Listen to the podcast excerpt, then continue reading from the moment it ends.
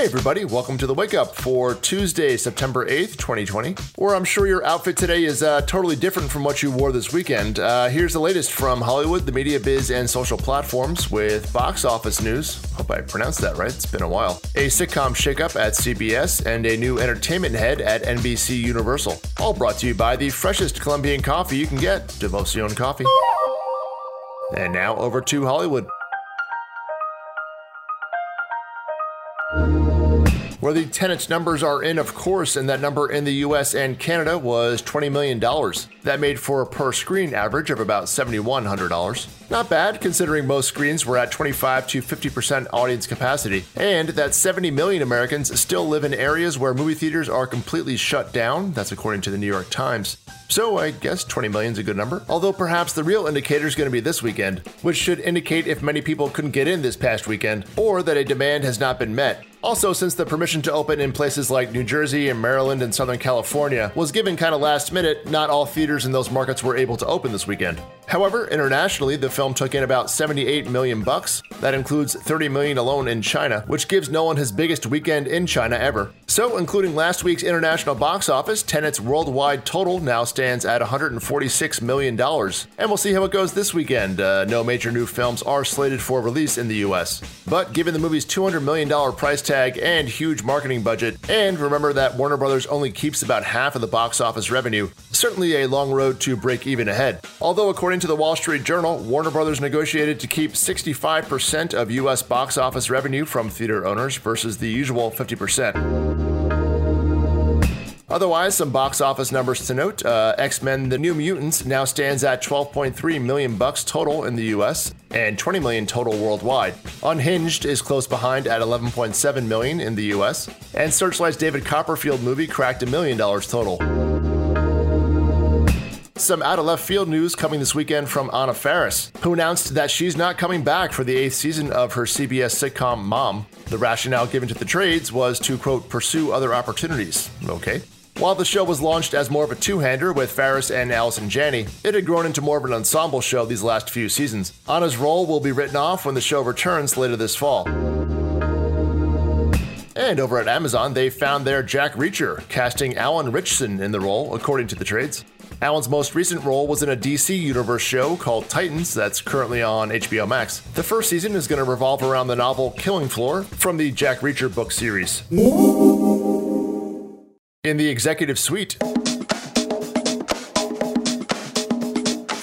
For once, a Hollywood rumor turned out to be true. You never see that happen. As the LA Times reported that Susan Rovner, the number two exec at Warner Brothers TV, is coming over to NBC Universal to head up entertainment programming, reporting into Mark Lazarus. Essentially, she'll oversee the creative TV factory there, from the NBC broadcast network to the cable networks like USA and Bravo, and also at Peacock. The previously stated new company strategy is to produce a bunch of shows and then decide which networks they're best suited for. Rovner had been at Warner Brothers for 22 years and was previously thought to be the heir apparent to Warner Brothers TV head Peter Roth, who has just one year left on his current contract, so let the palace intrigue commence over there. Over at the Apple TV, they hired Tim Connolly, according to The Telegraph. Tim is a former Hulu and Quibi exec who led up many advertising and distribution partnerships for both companies. Things like Hulu's partnership with Spotify, where you could get both of them for one discounted price, that kind of thing. This comes just as Apple is rumored to be launching a large combo offering involving their various subscription services like Apple TV, Music, Arcade, and such. So expect some big things on that front this fall from Apple. And over in the agency world, Variety revealed that ICM laid off about a dozen more employees in late August. The cuts were reportedly across many departments. ICM employs about 500 people total. Next up, over to the media biz and social platforms which is pretty quiet, uh, except for a small update on that Altice cable offer deal from last week, and Reed Hastings adding author to his LinkedIn profile, plus today's pop quiz. Well, let's go back to Tenet's 20 million opening here. Uh, how much money did Christopher Nolan's last movie, Dunkirk, make in the US on its opening weekend back in July of 2017? And what was its worldwide box office total? I'll give you an over under of, uh, let's say, a cool half a billion on this one. The answer after a coffee break with Devoción Coffee. So if you're having your morning cup of coffee right now, uh, pop quiz number two Where were the beans used to make your coffee grown? And when did they leave their country of origin? In an age where you know the farm your vegetables were grown at and the diet of the cow your steak came from, you probably have no idea what's up with your coffee. And that's what's great about Devoción. You know you're getting the best coffee beans you can get from the country with arguably the deepest coffee making tradition. Devoción prints exactly where the beans came from in Colombia on the bags, and you always know those beans are super fresh. Devoción FedExes their coffee beans every week straight from Bogota to their Williamsburg headquarters in the US, where they are freshly roasted right there in Brooklyn and available for your enjoyment in as little as 10 days. I mean, imagine that coffee in your cup this morning was made from beans that were literally in Colombia only two weeks ago. For my New York City listeners, they have locations you can visit in the Flatiron District, downtown Brooklyn, and their main roastery in Williamsburg, Brooklyn, seven days a week. But if you're not in those neighborhoods, they ship a wide variety of their coffees to all 50 states. Go to devoción.com, that's D E V O C I O N.com, where you can pick out all the varietals of beans that you want, and shipping is free when you buy just 50 bucks worth of coffee. And enter the code WAKEUP at checkout and get 20% off your first order, which I'm guessing will make it far cheaper than whatever coffee you last bought. So that's devoción.com, and that direct link and the discount code are both in the episode show notes, so uh, check it out today.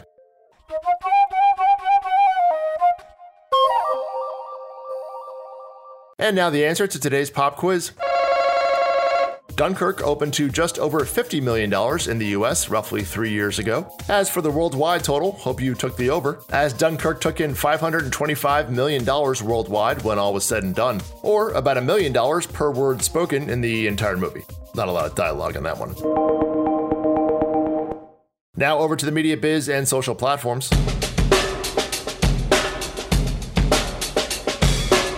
A brief follow up on Altice's $7.8 billion offer to buy the cable company Cogeco, whose U.S. division is called Atlantic Broadband. Cogeco said, uh, yeah, thanks, but no thanks, eh? I'm pretty sure the word hoser wasn't involved. Uh, Canadian humor.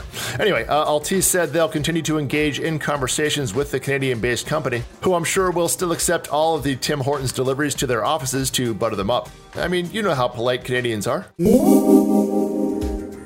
In today's programming notes, a pretty quiet day. Seth Meyers returns to his studio tonight at 30 Rock. And Netflix CEO Reed Hastings drops his first book, No Rules Rules, a title that couldn't be more Netflixian. I think I just coined a phrase there, uh, which Reed co wrote about the infamous culture at the world's most popular streaming service. He's also been on quite a book tour interview spree, giving chats to Maureen Dowd at the New York Times, Lucas Shaw over at Bloomberg, where Reed said he thought there was zero chance Disney Plus would hit 60 million subscribers in their first year, as well as a chat over at the Wall Street Journal with Joe Flint, where Hastings said he sees no positives from having his employees working from from home. So maybe don't invest too much in that home office equipment if you work at Netflix. Anyway, you can order Reed's book today uh, over on, uh, well, Amazon Prime.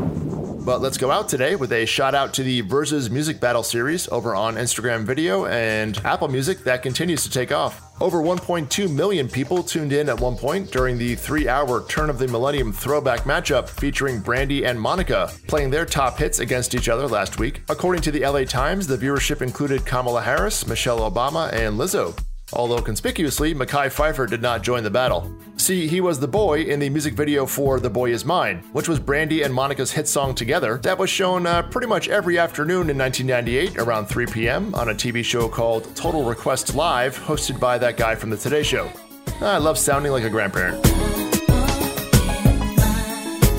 And if you would, give old Pops here a rating on the uh, Apple Podcast if you listen there. Or even more helpful, just a quick review. It's really the best way to help the podcast out with the Apple folks. So uh, thank you to the many who have already kindly done so. Also, give a follow on the Instagram at the Wake Up Pod, two P's in there. And you'll get an early look at the headlines from each day's podcast in the Instagram stories with uh, more fun things coming soon. Have a great day, everybody. And uh, remember, today is uh, Tuesday, not Monday, and I'll see you tomorrow.